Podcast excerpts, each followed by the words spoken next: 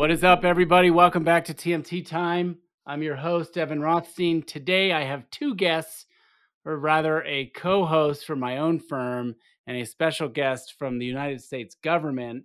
So we have to be very careful about what we say, or I may be followed home or censored, or God knows what. Uh, my my co-host is Jessica Kaiser, who just joined Arnold Porter from the Patent Office, where she was a lead administrative patent judge.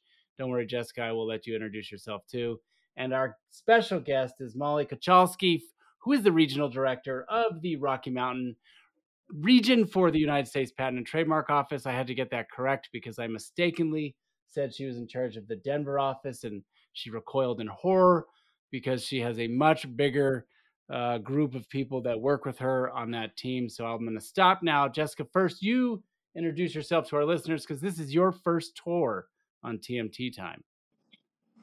Yeah, thanks for thanks for having me, Evan, and it's great to be here. I joined Arnold and Porter just on March 1st of this year, and as you said, I was a, a lead administrative patent judge based in the Rocky Mountain uh, region of the patent office. Um, I had been with the patent office since 2014.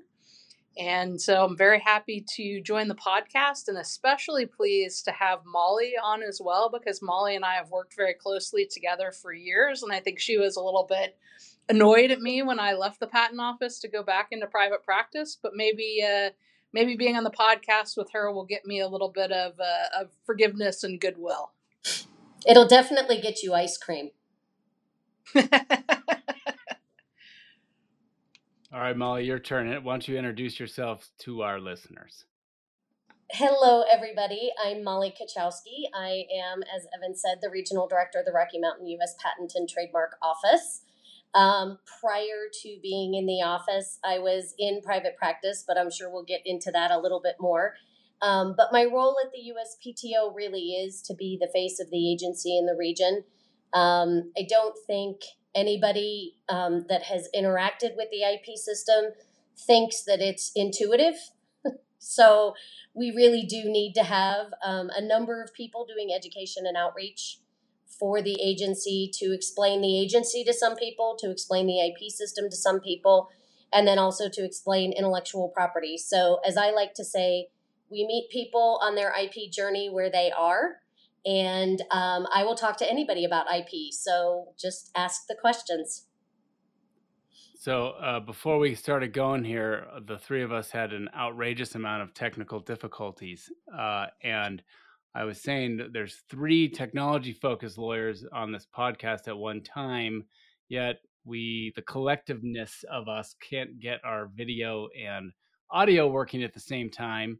Uh, not only that, Molly came to Jessica and my offices in downtown Denver to record this podcast, but neither Jessica nor I are actually physically there. So even though the two of us that work for Arnold and Porter, uh, we are not in the Denver office at the moment, but Molly is and is recording live from the Denver office. So this is the first TMT time to be hosted from the Denver office while the hosts are actually not physically present. So Molly, there's another check in your corner. Uh, I want to get in right into it.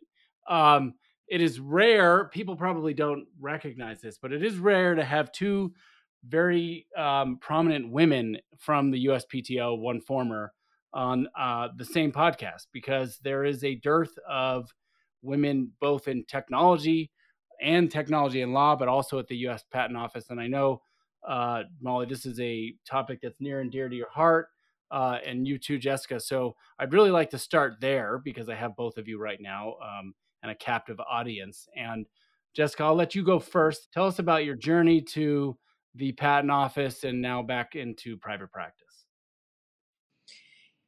Yeah, so I, I agree, Evan. That is a, a topic that I'm very interested in and, and very interested in promoting women um, in STEM fields generally and in um, patent practice in particular. And uh, I started out uh, as an engineer. I went to the Colorado School of Mines out in Golden, Colorado, and I started my career as an engineer working in the oil and gas industry.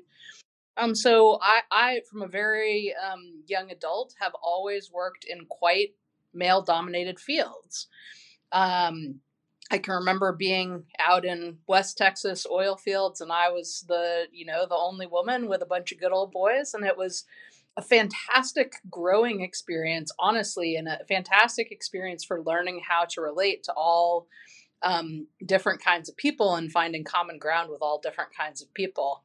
Uh, went from that career as an oil and gas engineer um, to law school and became a, a patent lawyer, as many engineers who go to law school ultimately do become.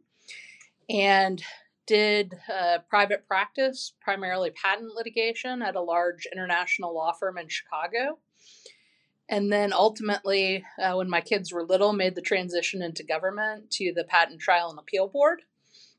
And so, uh, it, it, and you know, I think throughout that time, you just see a different variety of context and sort of the barrier to, one of the barriers to entry for women is there just aren't as many women in STEM fields generally. And then you sort of make a cut there for the the women who go back to law school.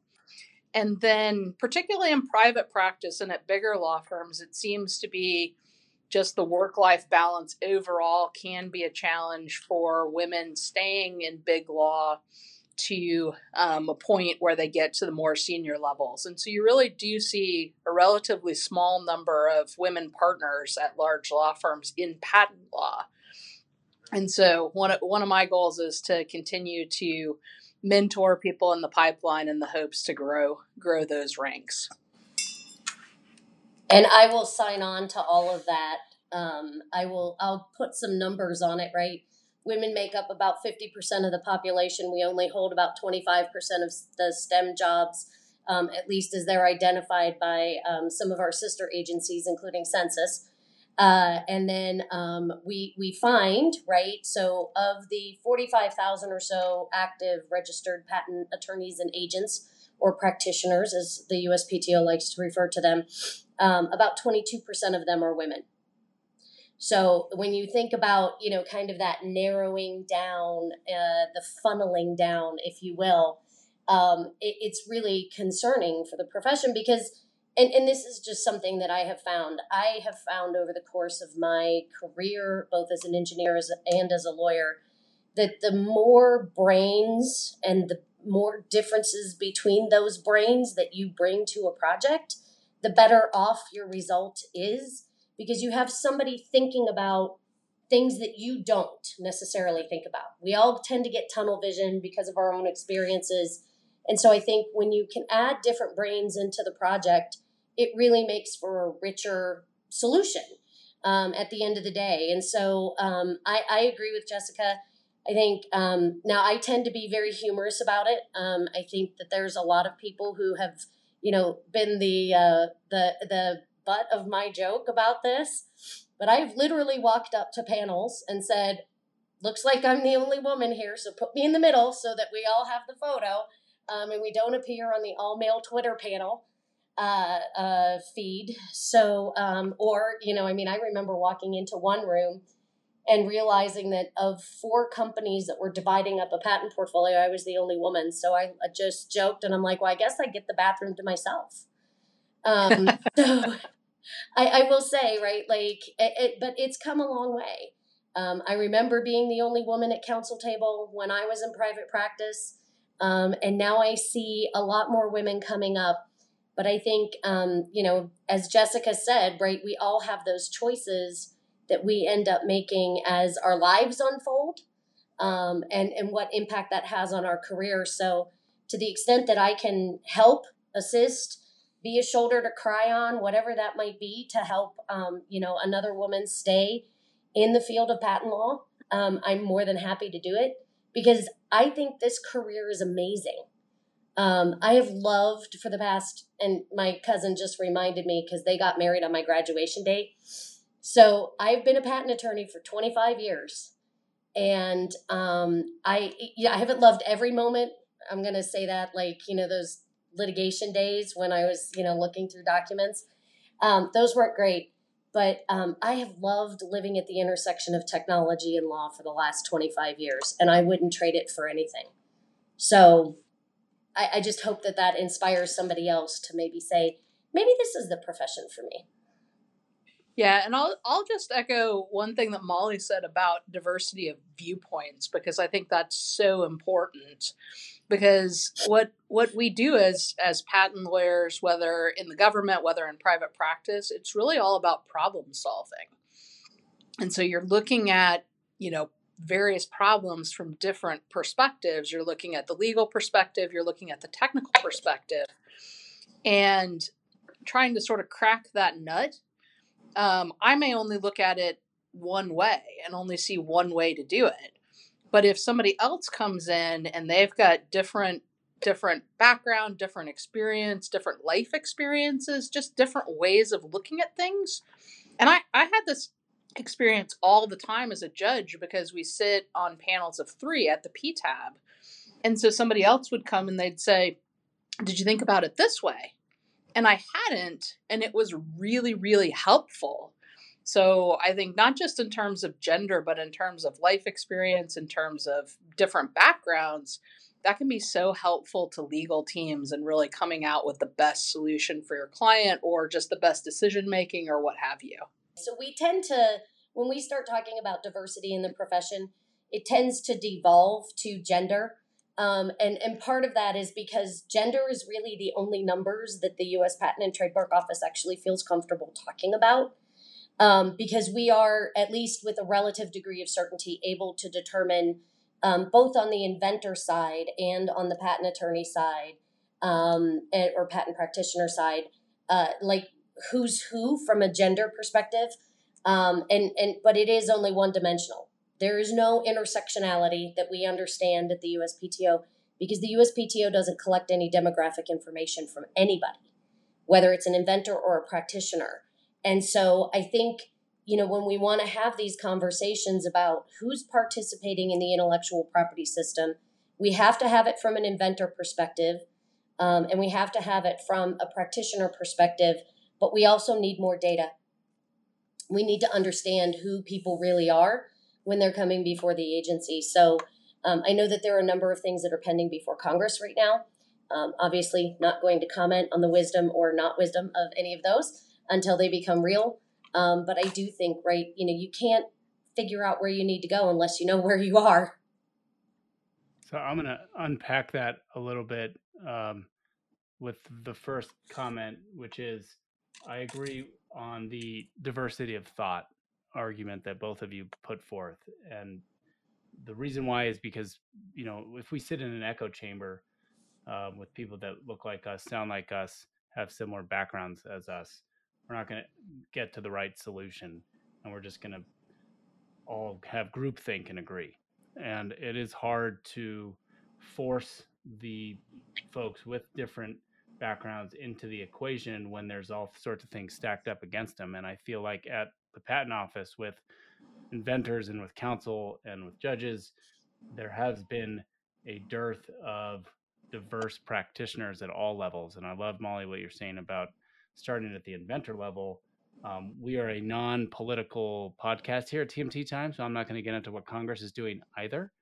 Um, however, you know, it is good to hear that you are, are thinking about these issues both you know starting at the beginning who's who is applying for patent protection who is getting patent protection and then who's coming in front of both you know first the examiners but then the patent office whether it's that you were in front of jessica and um, the ptab or otherwise um, because you want if you're going to go in front of a board or in front of an examiner you want to make sure that that person has a good background and a diverse background so that Absolutely. presenting to the same type of people every single time. So, Jessica, I'm going to ask you a question. When you sat on these panels and had lawyers and patent practitioners, I guess is what Molly wants me to call them, come before you, you know, anecdotally, what did you see? Did you see diversity? Did you hear diversity, or was it a lot of, you know, sameness? Yeah, you know, I mean, one of the things that I loved just being um, a judge at the PTAB was there are an awful lot of amazing women judges and diverse judges at the PTAB. I don't have statistics. Maybe Molly has those statistics. Um, but I don't have statistics. But I remember a number of times being on panels that were all women Um, and these are electrical panels, right? So they're panels about about tech inventions generally that were all women, or um, or or other ways that the panels were diverse. And I, like I mentioned before, I always thought that that was really helpful for for decision making. I do think that the um, the practitioners who appeared before us, by and large, were not diverse. Um, some diversity of backgrounds, certainly educational, different educational backgrounds, different types of degrees, different size of law firms, things of that nature, certainly. Um, but w- when I think about it, very few women, um, some, you know, very few diverse attorneys, and I do think it is a focus um, of the new director, and I am really looking forward to seeing what she does to encourage um, more diversity in, among practitioners. And Jessica, I think there's like a, a collective will at this point on that front. So that's one of the reasons why you see um, the Patent Trial and Appeal Board introducing the LEAP program.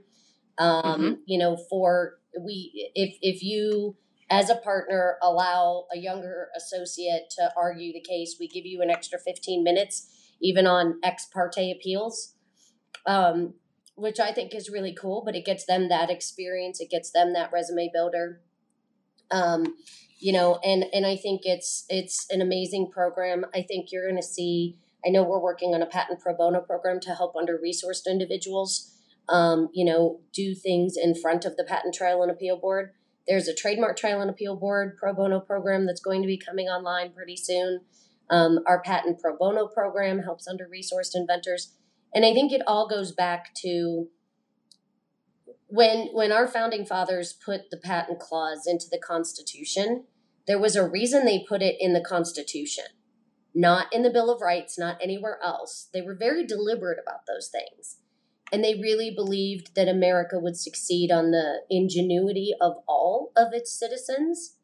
And we know that the ingenuity of all of its citizens are not participating in the ip system um, there's several studies that are out there. I just read another one by the Hamilton Project, um, but there's the Bell study that talks about you know who gets to be an inventor, and we find location matters, socioeconomic status matters, gender matters, race matters.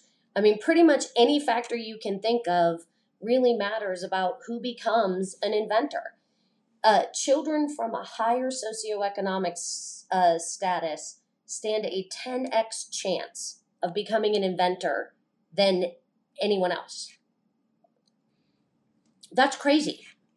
That means we've made it basically a bi-coastal rich person's game um, in in the IP system, and that's not what our founding fathers intended. And so we have a lot of work to do. We have a lot of work to encourage people to believe that they're inventors because I think the number one thing I hear from people is, well, I never thought I was an inventor. And I've heard that from a master inventor for IBM who has like 140 patents to her name. Um, so I, I think, you know, we need to change the conversation. And I think that even starts at, at a much lower level than even universities. Um, I think that starts, you know, with, with putting IP education into even the the elementary and the middle schools. Um, age appropriate, of course, right? But um, you know, really starting to talk about intellectual property and innovation as one, and really doing that education at much lower levels than we have in the past. And I think the USPTO has a voice for that. Can you plug the the Colorado one where my kids went and maybe your kids went called Silicon STEM? So there's there's a number of things we do in Colorado. There's Silicon STEM. Um, the Boulder STEM stuff, there's Camp Invention. Um, I know Medtronic does a, um, what do they call it? Invention Convention, where the Medtronic patent attorneys will write the winner's patent application for free. Um, it's really cool. So I think right there's there's a collective will. I think there's perhaps some harnessing of that collective will that can be done. Um, but I also think, right, when you think about who in the IP system should be doing that, I will make the case that it should be the US Patent and Trademark Office. And number one, I make that case because I think we've done a good job. Like Jessica said, I've not had the experience of being part of uh, even having a best friend in any organization I've been in that was a another female patent attorney. Um, of the regional directors, fully half of us are female patent attorneys. Um, admittedly, that's only two of four, but still, um, I'm, I'm counting it. Um, but no, we do a really good job, right? Uh, our examining corps is about 30% female. Um, and that 30% stays relatively consistent all the way up into our executive ranks. And so I've had conversations where, you know, it's it's any number of women who are on the phone, um, you know, really trying to to put policy in place, implement policy, um, and make things better. So it, it has been a very interesting experience for me on that front, um, and I'd like to see everybody have that. So I think the USPTO has a role um, and a voice. We also have the mission. Um, so I think we have a little bit of authority. I think we have a little bit of persuasive authority, perhaps. Um, and, and we'd really like to see that harnessed across the nation, which, of course, is the reason for our Council for Inclusive Innovation um, that we started, I want to say two years ago. Don't quote me on that. Um, and it went through a rebranding, but they're developing a national strategy um, for, you know, honestly, the United States to really focus on, you know, increasing the diversity in inventors as well as increasing the diversity in our patent bar system. So I want to pick up on um, a couple things that Molly said that I, I'll just add plugs for. Um, one is Camp Invention. Um, my kids went to Camp Invention a year or so ago, and it's super fun and a great way for you know it's it's co-sponsored I think or, generally run by the patent office, um, but but available in locations across the country um, and a great way for kids to sort of get that idea around innovation, inventing, coming up with something different, and it's just fun. Um, so science isn't boring; science is fun. Mm-hmm. Um, and the other thing uh, I wanted to give a plug for is the LEAP program at the PTAB, and I, I, I was recently at a conference in Washington D.C. and I was just you know, talking and networking with some people, and a, a young attorney came up to me and he said, Are you Judge Kaiser? And I said, Well, I, I used to be, but I just went back into private practice. And he said, Well, I did a leap argument for you about in front of you about a year ago, and it was such a great experience for me. It was my first time ever arguing in front of any tribunal. And just having that feedback and connection was really amazing that that for this young lawyer that program mattered. And I did remember his argument. I remember that he did a really good job. Um, but as Molly said, it's very low risk because, you know, for clients, for counsel, because you get the extra 15 minutes. Um, and, and other more experienced counsel can also, um, you know, come and, and help as needed. And so it really is a great way to um, give these opportunities to younger lawyers, and it means a lot. It means something. I'm so thrilled to hear that story. That's awesome. Because you know that was like the biggest day in his career, and you were a part of it. I, and he remembered. He remembered. So that was, you know, it was great for me too. It made me feel really good as well. So hopefully you were nice. I think I was. uh, I want to know how you were, why you wanted to voluntarily give up the title of Judge Kaiser. I mean, that once you have that, how do you go back? You know, my kids would never call me Judge Kaiser. Oh yeah. So it, eh, you know, it didn't it didn't have any gravitas in my house anyway, and so no, I mean, I think um, we all want to continually be growing in our careers, and this just felt like um, the next step for me to continue to grow was to go back to the to the advocacy that I had known before I went into the government. Yeah. We don't do a lot of IP, like at least not in my role. Um, I haven't honestly written anything that isn't in PowerPoint in six years. So I don't know if I can do anymore. Um, but you know, I, there there's some days when you have the itch to say, you know, it would be really neat. It would be really neat to represent a client again. It would be really neat to, you know, kind of get out there and devise a strategy. Um, that that said, I have the best job in the IP system, I think. Um, and it's an amazing platform, and the USPTO is an amazing place to work. Yeah, I mean, you you have a a platform to amplify your voice in a manner in which you know even you know law firms can't do it no offense, Jessica, you know, your voice can only go out like on TMT time. Uh, but Molly gets to get up and represent the government, you know, in this region and, and nationally. Uh, and I have seen her do so on, on numerous occasions, uh, including one that is coming up, and I'm going to give a plug for it, which is the CBA CLE, the IP Institute here in Westminster, Colorado, of which Molly has been a what co or lead sponsor for what five years. I've been on the planning committee for 12 years of my life. Okay, 12 um, years. Undershot that by half, more than half. Yeah. Um, no, it's it's an amazing program. Um, you know, I was at the first one. Um, I don't think I was at. I haven't been at all of them, um, but this is our 20th anniversary too. So um, I'm really hoping we are doing it in person at the Westin in Westminster, and I'm really hoping to see everybody. That was personal, not my USPTO hat. That was a personal um, plug. But um, I'm yep. very much looking forward to getting back to the IP Institute. Uh, Arnold Porter is a sponsor. I'm speaking. Jessica will be there. We hope you join us in person.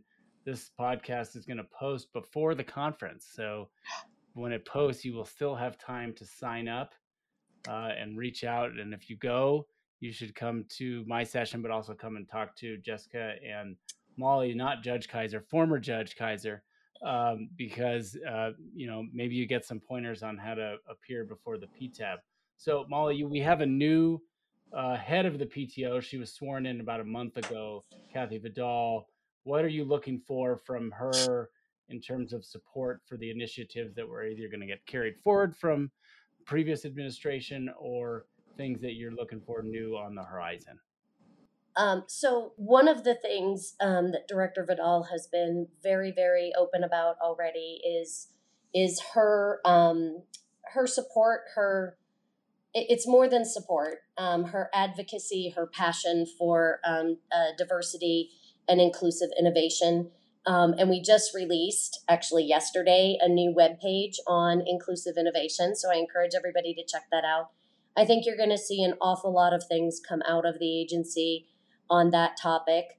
Um, she also just announced this morning a green tech, well, we're calling it Green Tech 2, but I believe the official title is Climate Change Mitigation, um, maybe Innovations Pilot Program, but it's basically a fast track um, program for patent applications that have to do with climate change mitigation, resiliency, and adaptation.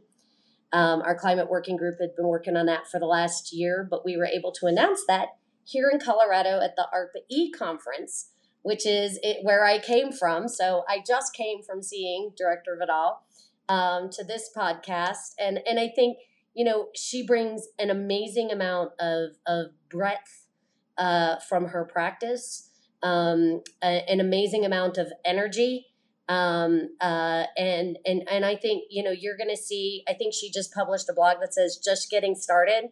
Um, I think you're to see a lot come out from the agency. Um, it, it seems like you know she took the time while she was waiting for confirmation to just kind of line up everything, and we're to release it all, and and then she's to tackle new things. So.